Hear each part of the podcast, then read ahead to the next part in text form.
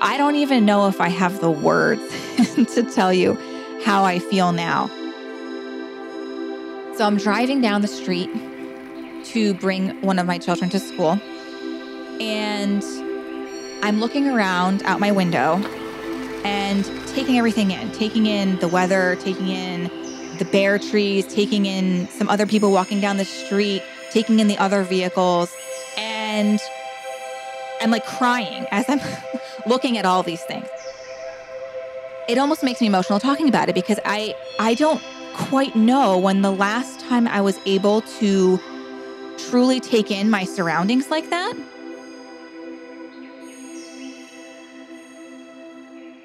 Wow. That all sounds really nice, doesn't it? That is Lindsay Coughlin. She's an emergency room physician's assistant as well as a mom blogger and entrepreneur. But she's not on Instagram, at least not anymore. Last year, Lindsay abandoned her very profitable Instagram account and her nearly half a million followers because she felt like the app was just messing with her head. She felt like it wasn't serving her anymore. I owe it to Instagram and just clouding my brain with unnecessary information at such a fast pace that even I didn't even know what was happening. To have my own brain back and my own thoughts back, and to be able to appreciate shit like the snow falling outside and the way that the fucking trees are curved a certain way. Like I, I, I feel like I'm just like passing a joint back and forth right now. But that's. but I mean, but, but it's seriously, true. it's true. it's true. It is true. Like, I truly believe that I have my life back. I am much more present with everyone and everything in my life compared to how I've been for the past couple of years. And that to me is more important than fucking anything. We talk about this a lot. So many of us know that we want to get off Instagram. But let's be honest here, because we're always honest on this show. It is so fucking hard to quit it entirely. Even if you aren't an influencer who directly makes their livelihood on Instagram, you're probably using it for a dozen other reasons. Getting off Instagram is harder than quitting the gym. And yeah, that is a Friends reference from 1997. I am an old. Now, we're going to get back to Lindsay in a little bit. But I also want to tell you that I talked to another influencer for this episode. Her name is Katie Rose Pritchard, and she had an experience that made Instagram a complete nightmare for her and her family. They gave us new names, they gave us basically new personalities. They made us all into these like fictional but also very real characters with our images. My heart sank and I started flipping through it and discovered that it was this thing called role play that I had no idea existed. You'd think that'd be enough to get someone off Instagram. But Katie stayed. Why'd she make that choice? We're going to find out. In the last episode, we went over the many ways that women are taken advantage of by companies like Facebook, Instagram, Twitter, all of the social platforms. We also went through why we need to take a stand against it. These two examples show us that in the end, everyone has to make the decision about how to live with social media for themselves. So today, I'm going to tell you two stories about one woman who quit The last two years were just a lot of trying to figure out what I really wanted to get out of Instagram. And the short answer to that was fucking nothing. and one who, despite a completely hellish Black Mirror style experience, decided to stay on. I'm in no place to get off of Instagram. I would, you know, I've poured my blood, sweat, and tears into this, and I don't want to just throw that away. I'm Jo Piazza, and you're Under the Influence.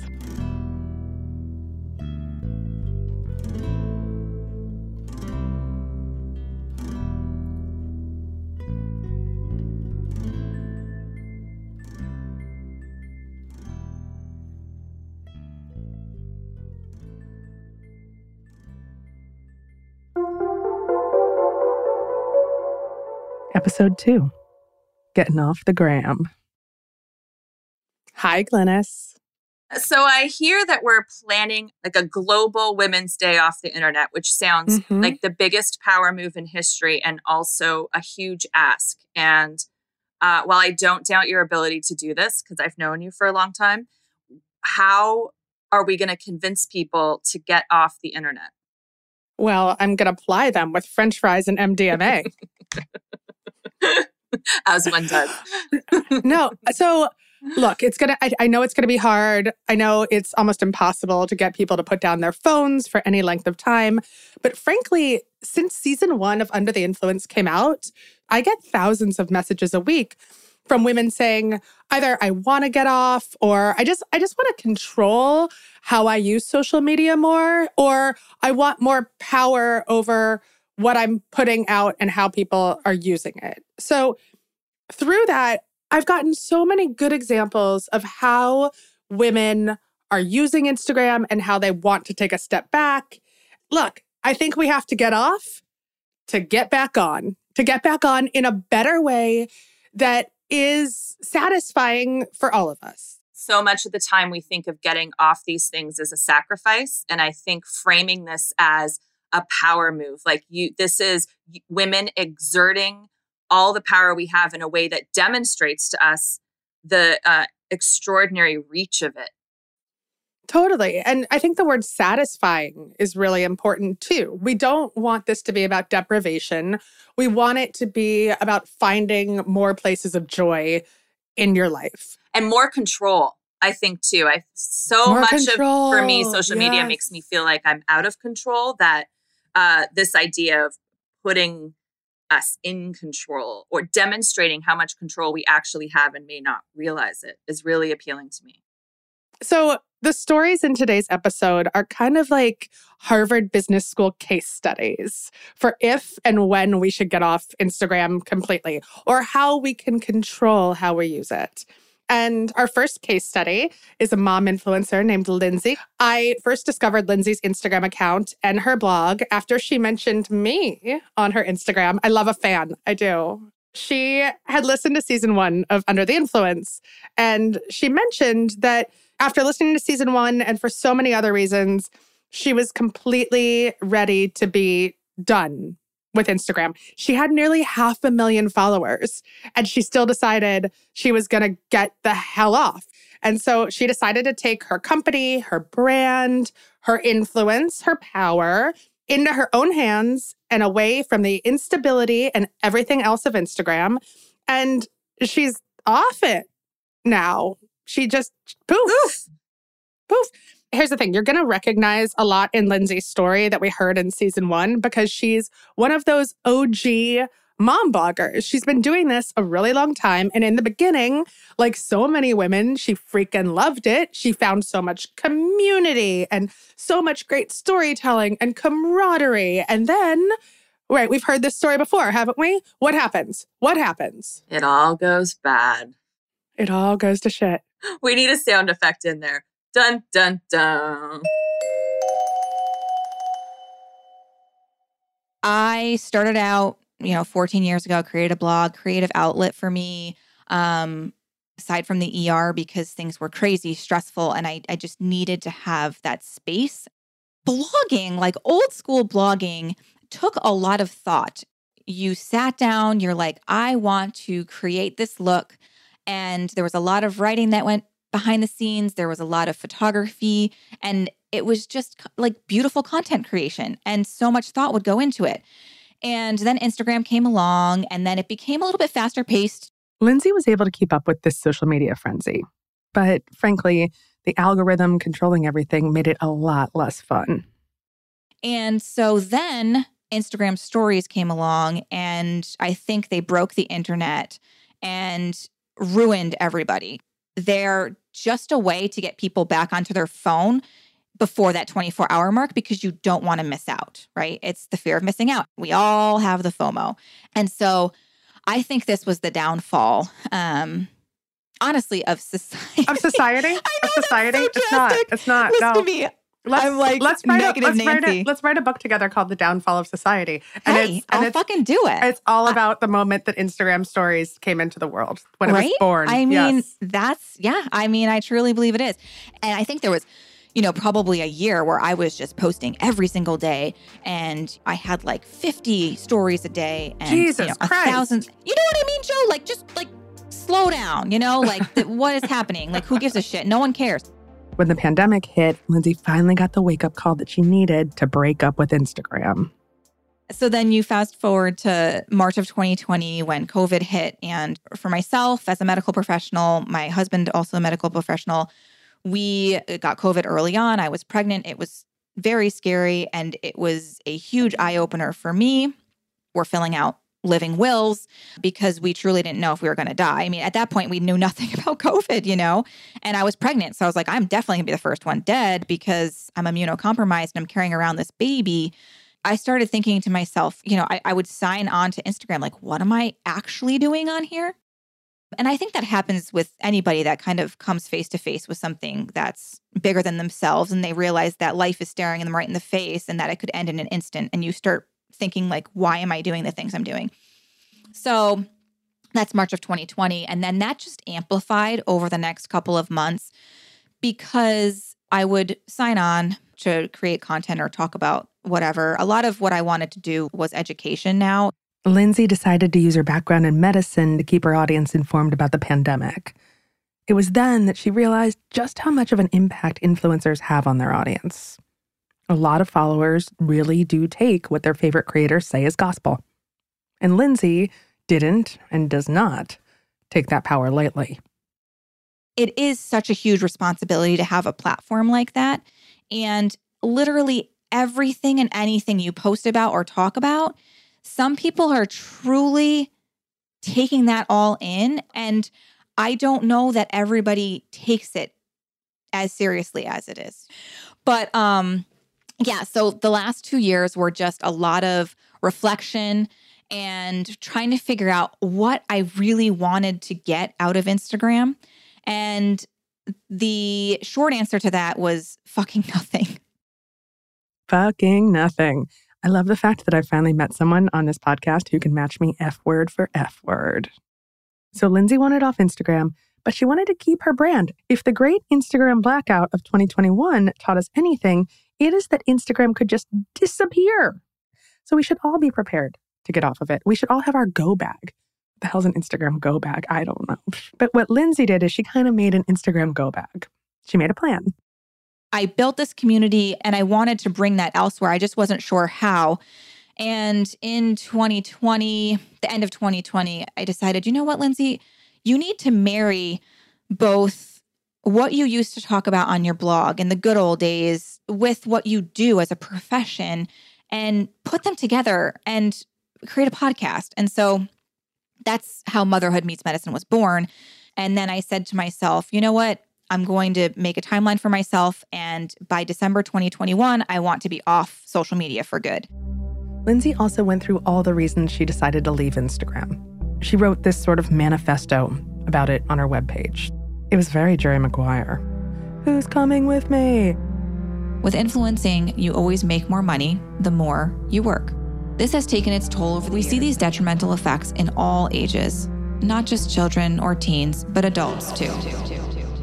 When something is designed to be addictive, it doesn't exclude anyone from its wrath. I felt suffocated. My mental health is not worth any amount of money I will make on Instagram.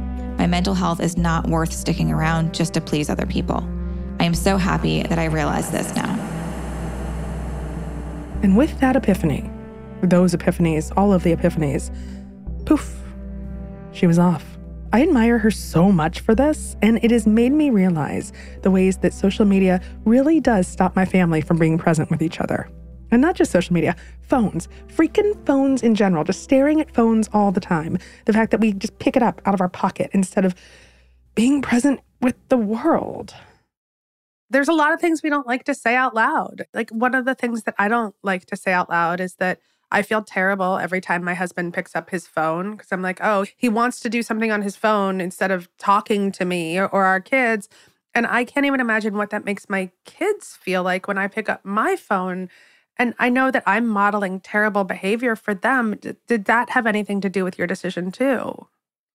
Yes. A big decider for me was being the example I want to live by for my own children. I want them to see me reading, I want them to see me.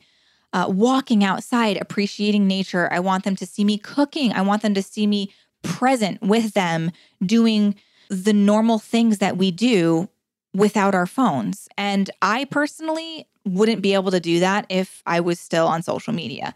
I think there's just such a drastic pull for me that not having it has been the most wonderful thing that has happened. like it's changed my life drastically. Hearing Lindsay describe her life on the other side of the gram is a little like reading Tom Wolfe's electric Kool Aid acid test for the first time. Like, I want to be right in it right now with her. I want to see the swirling colors and the trees. It just sounds so nice. But here's the big question Can she still make money? It sounds crass, but come on, it matters. And you know what? When men talk about making money, no one says it sounds crass, just when the ladies do it. After a quick break, I'm going to get a little crass. I'm going to ask Lindsay about the money. Be right back.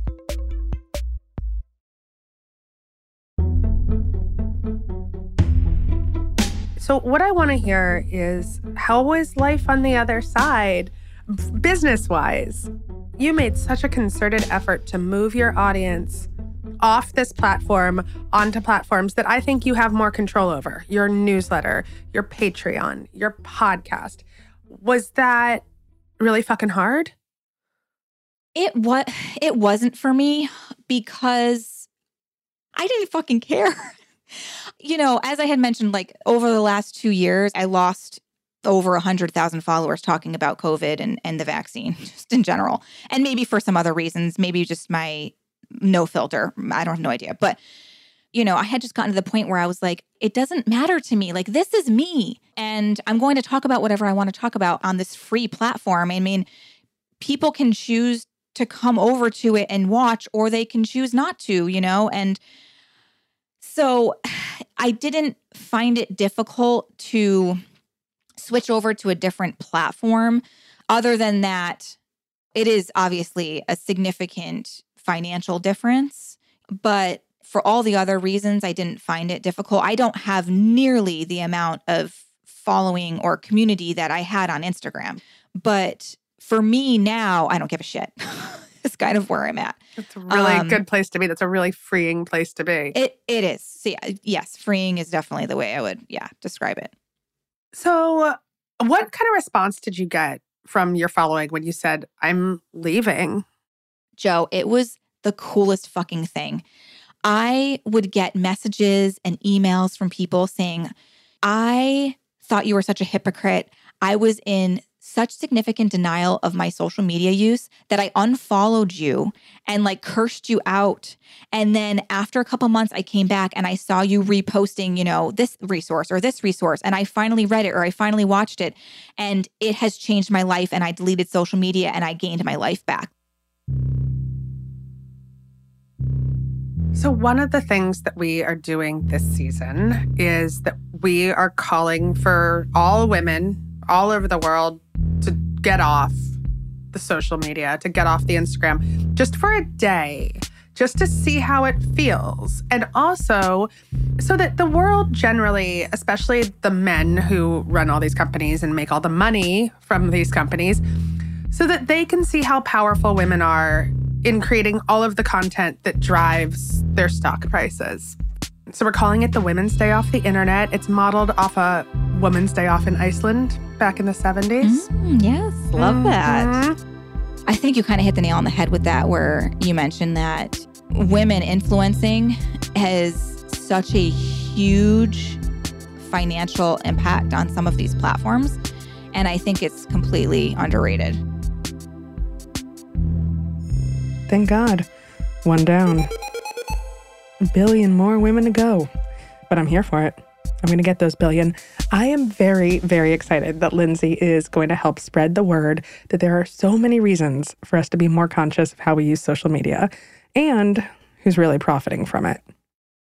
I think and hope that being off social media will be the norm and that being on will be the rarity in the future.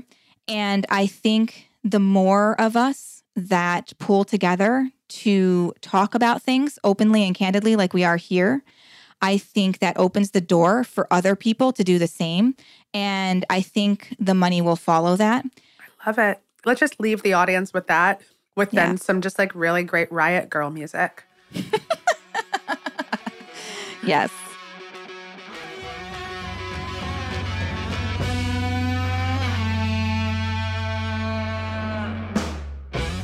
After talking to Lindsay and headbanging to some Veruca Salt and Early Hole, I'm pretty riled up about this. Oh, yeah, I'm gonna go mosh. Why should I keep giving these platforms my time?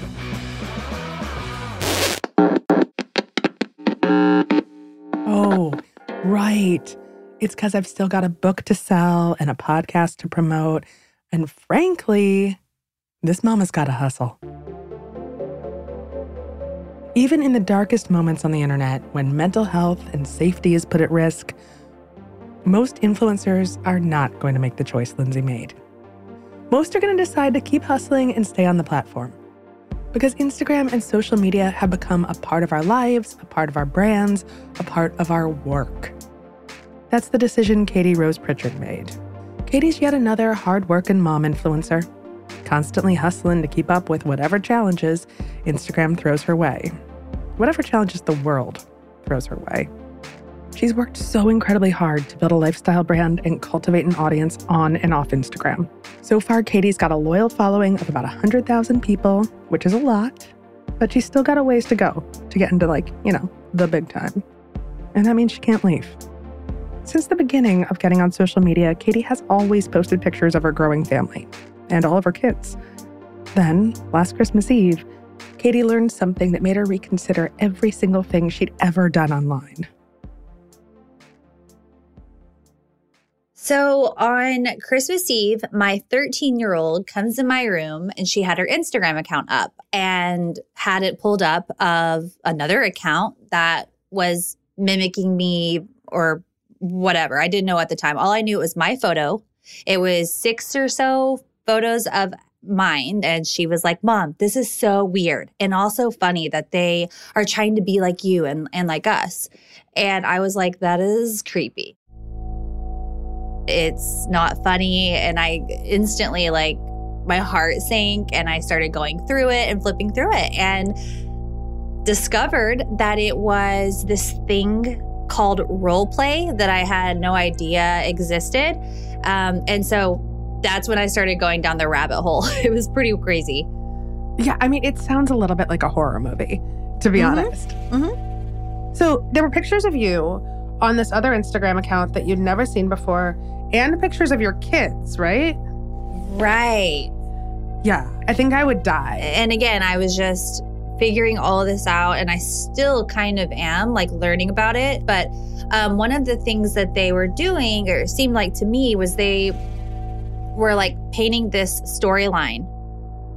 They gave us new names, they gave us basically new personalities. They obviously made it look like I ran the account as the mom. Okay, I want to slow us down for a second and recap exactly what is happening here. Katie's 13 year old daughter comes into her room on Christmas Eve and says, Hey, mom, I just found this Instagram account and it's all pictures of our family. Except it isn't controlled by us. They've given us new names and new personalities, and they're pretending to be us. Pretending to be Katie Pritchard and her children. Let's not pretend that's normal because this is some real Black Mirror territory, and I don't want to mince words about it. This is digital kidnapping. it was just really strange how they made us all into these like fictional but also very real characters with Yes. our images.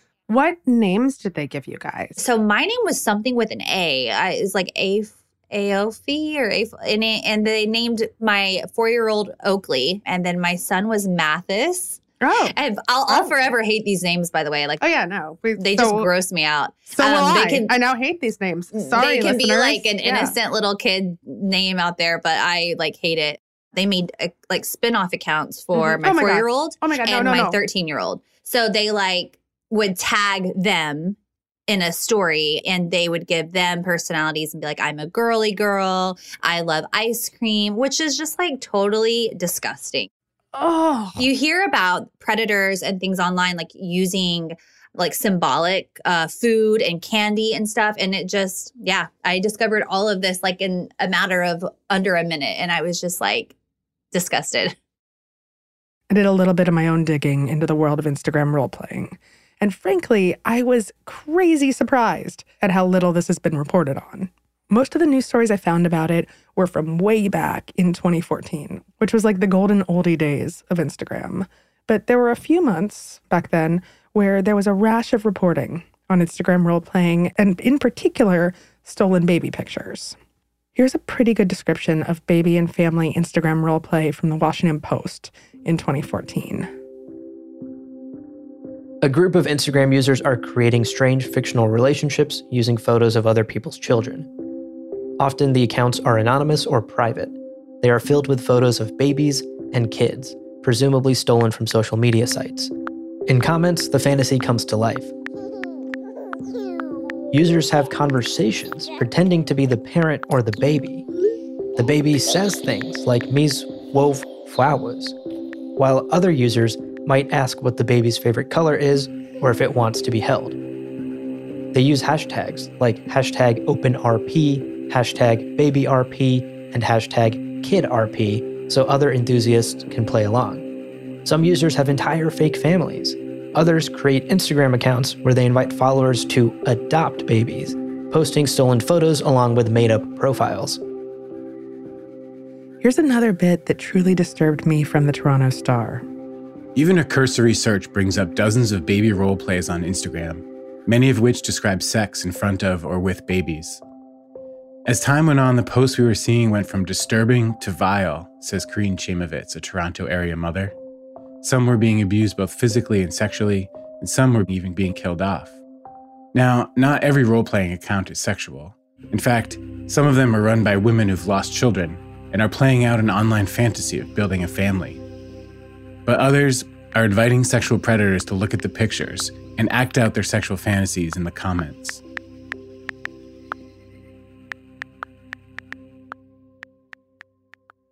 This is the most terrifying thing that I've discovered while reporting a podcast about a lot of fucked up things. It also made me so happy that I've already removed most of my kids' faces from the Instagram. But I've got to be honest, it also depressed me so much. I genuinely believe there are beautiful parts of social media that allow women to connect and share and find community. And frankly, we can't even have that. We can't have nice things without the potential threat of something absolutely disgusting happening with the pictures that we post. That's the world we live in. Even though it is scary as fuck, we're going deeper into this corner of the internet. Did you think we wouldn't? Frankly, this is the only way we can figure out how to survive it. Let's all grab our go bags. More after the break.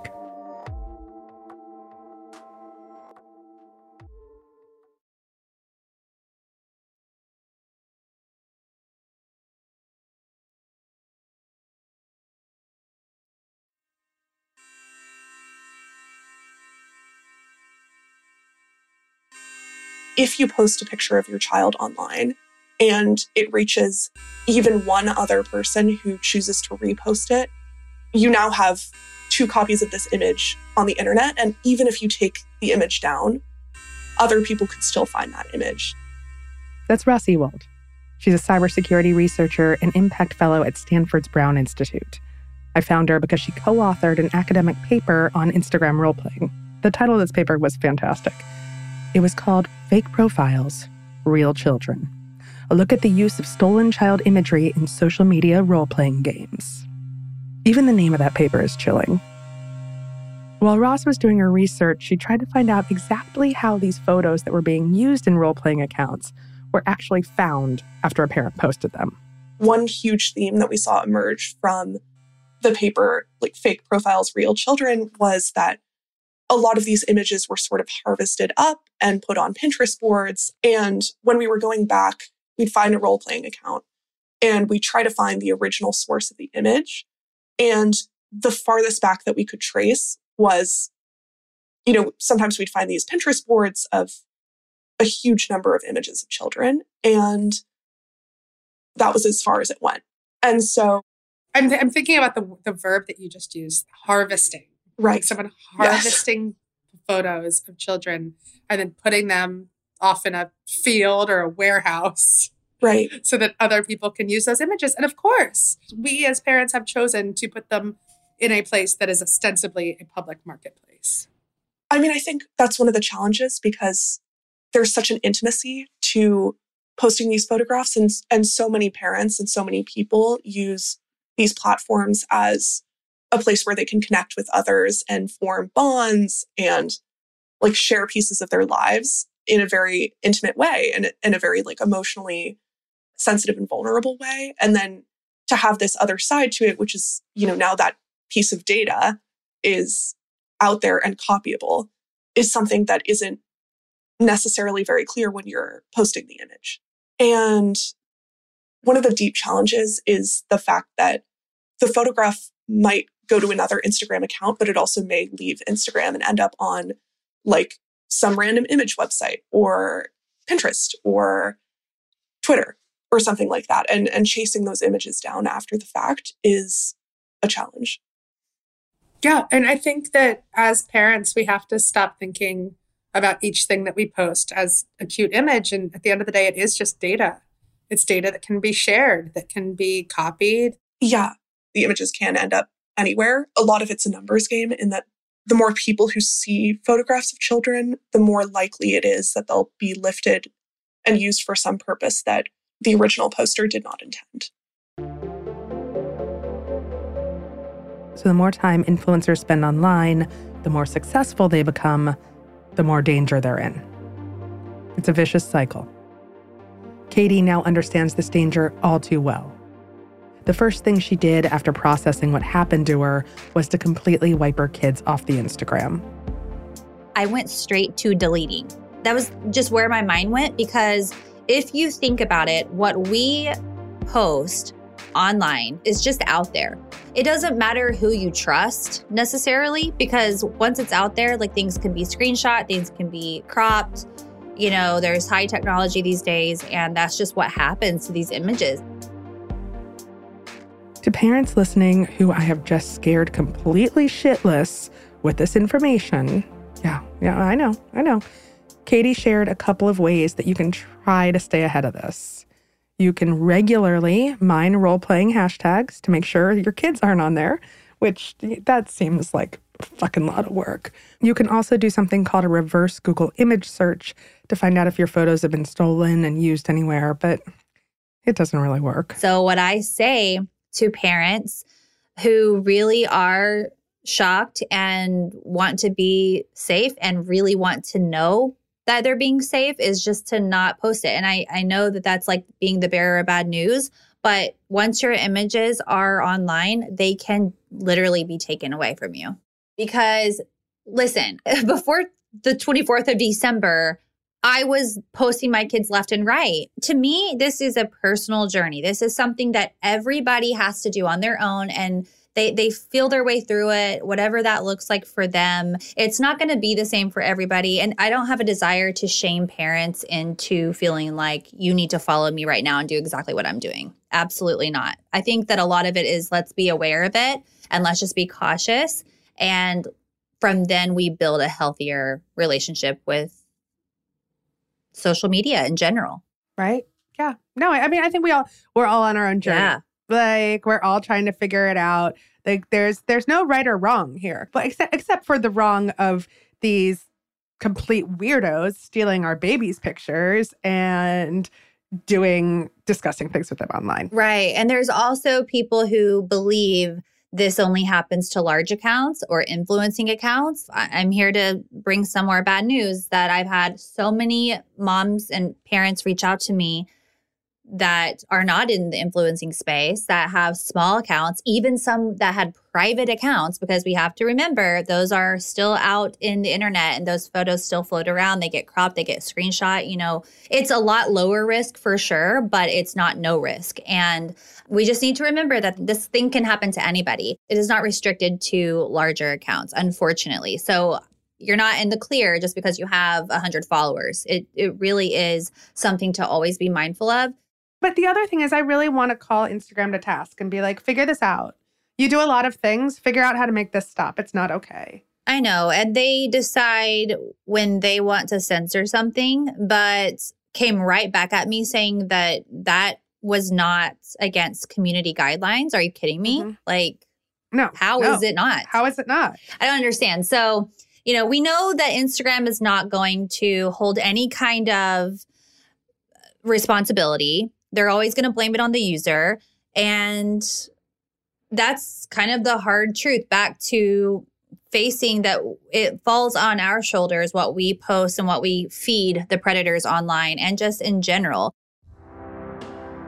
But Katie did take responsibility. She immediately complained to Instagram about this. In her report, she said, This account is pretending to be me. 20 minutes later, she was notified by Instagram that they will not remove the post because it, quote, does not go against community guidelines, end quote. It's ironic then that Katie posting about this violation on her Instagram account and it going viral and so many people responding to it, that, that public scrutiny, that eventually made Instagram disable some of these accounts. But remember, in the beginning, when they thought Katie wasn't going to make a fuss, they told her that this kind of activity didn't violate community guidelines. We reached out to Instagram too, because journalism. The first response is something that I have not gotten in 20 years of being a reporter. Not from Angelina Jolie's lawyer, not from Hillary Clinton's press secretary. No, those people actually answer your questions. Instagram, not so much. Their first response to me was, hey, just go read this blog post that we posted somewhere on the internet, and that answers your question. After pressing them further, and I believe after Good Morning America decided to air a story on this issue, we were sent a written statement. It said, quote, claiming to be another person on Instagram violates our community guidelines, and we have a dedicated team to detect and block these kinds of scams. We are also aware that we have more work to do here, which is why we keep introducing new features and tools to prevent abuse and keep our community safe. And then they told us to read their community guidelines. Again, their community guidelines do indeed state, quote, share only photos and videos that you have taken or have the right to share. As always, you own the content you post on Instagram. Remember to post authentic content. Back to authenticity, bitches. And don't post anything you've copied or collected from the internet that you don't have the right to post. So, right there, that is proof from Instagram itself that stolen photos and impersonation are not allowed according to their terms of service. So the question is why wasn't the account that was role playing as Katie taken down immediately when she flagged it? Why did it take multiple attempts for them to finally take action? Why the lag? And if Instagram knows about this problem, which they clearly do, why are there still role playing accounts on the platform? every single platform on the web has a set of things that they don't allow. But whether they go out and proactively identify content that is against their terms of service or against their community standards is a very different thing. That's Ross Ewald from Stanford again. So, all of these accounts that we identified, just the child role playing games using stolen images, all of them violated both Twitter's and Instagram's terms of service. Both Twitter and Instagram ban the use of photos that you don't have the copyright of. And it- it's not like these communities are really trying to hide. You know, it's pretty obvious that they're stealing these photos and it's pretty obvious that they're pretending to be, you know, kids. Here's the thing Instagram, Facebook, Meta, whatever they're calling themselves these days, they can do more. They can do more. They're choosing not to. And I just, frankly, I don't get it. Platforms basically can respond to these issues in whatever way they choose. On the really, really extreme end of the spectrum, which not a lot of people expect, is banning children from the platform and banning pictures of children from the platform. Platforms are totally within their rights to do this, and it would solve these problems. It would create other problems as well, but it is one way that they could address these problems. Another is they could rework their algorithm, their content recommendation algorithm, in order to be less hungry for kids. Ross's last point was so interesting that the content recommendation algorithm could just be less hungry for kid pictures. Maybe less people would come back to the platform, but then other people, dangerous people, would have less of an incentive to post pictures of your kids. So, as I mentioned, Katie took her kids off Instagram. She told me that she would love to do what Lindsay did. She'd love to get off Instagram entirely. In fact, she told me that she knows Lindsay and has been following her entire journey. But frankly, Katie can't get off Instagram. She can't if she wants to keep doing what she's doing, which is building a business and a lifestyle brand, all while raising and homeschooling four children. I'm in no place to get off of Instagram. I would literally be throwing away years of my, you know, I've poured my blood, sweat, and tears into this, and I don't want to just throw that away. No, exactly, exactly. And honestly, I mean, I say it all the time. I am an author. I publish books with big publishing houses and great marketing campaigns. But my Instagram sells more books than anything else. I know, and it's hard to throw that away. You I can't. Just, can't. I you just can't, just do that. That's your livelihood. I know. Um, so I think uh, setting boundaries with addiction and how we use it, how much we're tapping into it, I think is a really good place to start. And as long as you're cautious of those things and aware, then you're in a much better place than a lot of us. And that's where I feel really good. I feel I'm at peace with everything I mentioned about my kids. Um, you know, I, I'm as freaky as it was, I'm not dwelling on it. I, I don't carry regret or guilt for it because it is what it is. I'm so thankful, if anything, to just know. And it's allowed me to make better decisions moving forward, healthier decisions. We make so many choices every single day. How we use technology is just one of a billion choices that we make. But more and more, Instagram and all of the other forms of social media are just becoming a habit, like a really quick impulse. Essentially, a spiral that makes us more and more reliant on platforms that don't give a fuck if they're exploiting us. It really is healthy to take a step back and just to think about things and decide if that's what we really want, if that's how we want to spend our time. And if we do, cool. Good on you. But that is why I think that the Women's Day off the internet could be so incredibly powerful. It'll make all of us interrogate exactly why we're on these platforms, and it'll make us just think. Just think a little bit, just be a little present, and think about what we really want and how we want to spend our time. Maybe some of us will decide that we want to get the fuck off it, like Lindsay did. But others might decide to use the experience to make the internet a better place. That's what I want to do. Honestly, it is.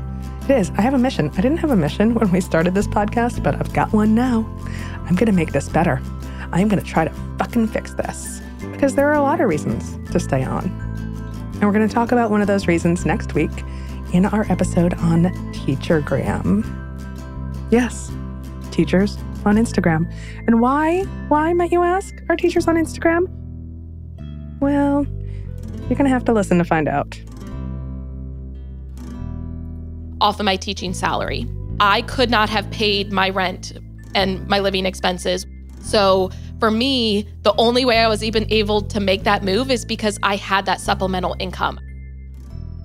Yep. America, America, God shed. Just close out this episode with some God bless America. Can we do that? Emily, can I close out? Mwah.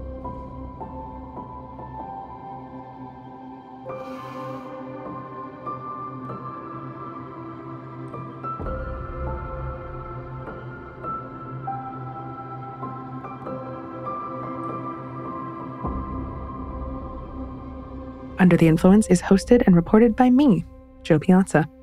Our senior producer is Emily Marinoff. Glynis MacNicol is our editor.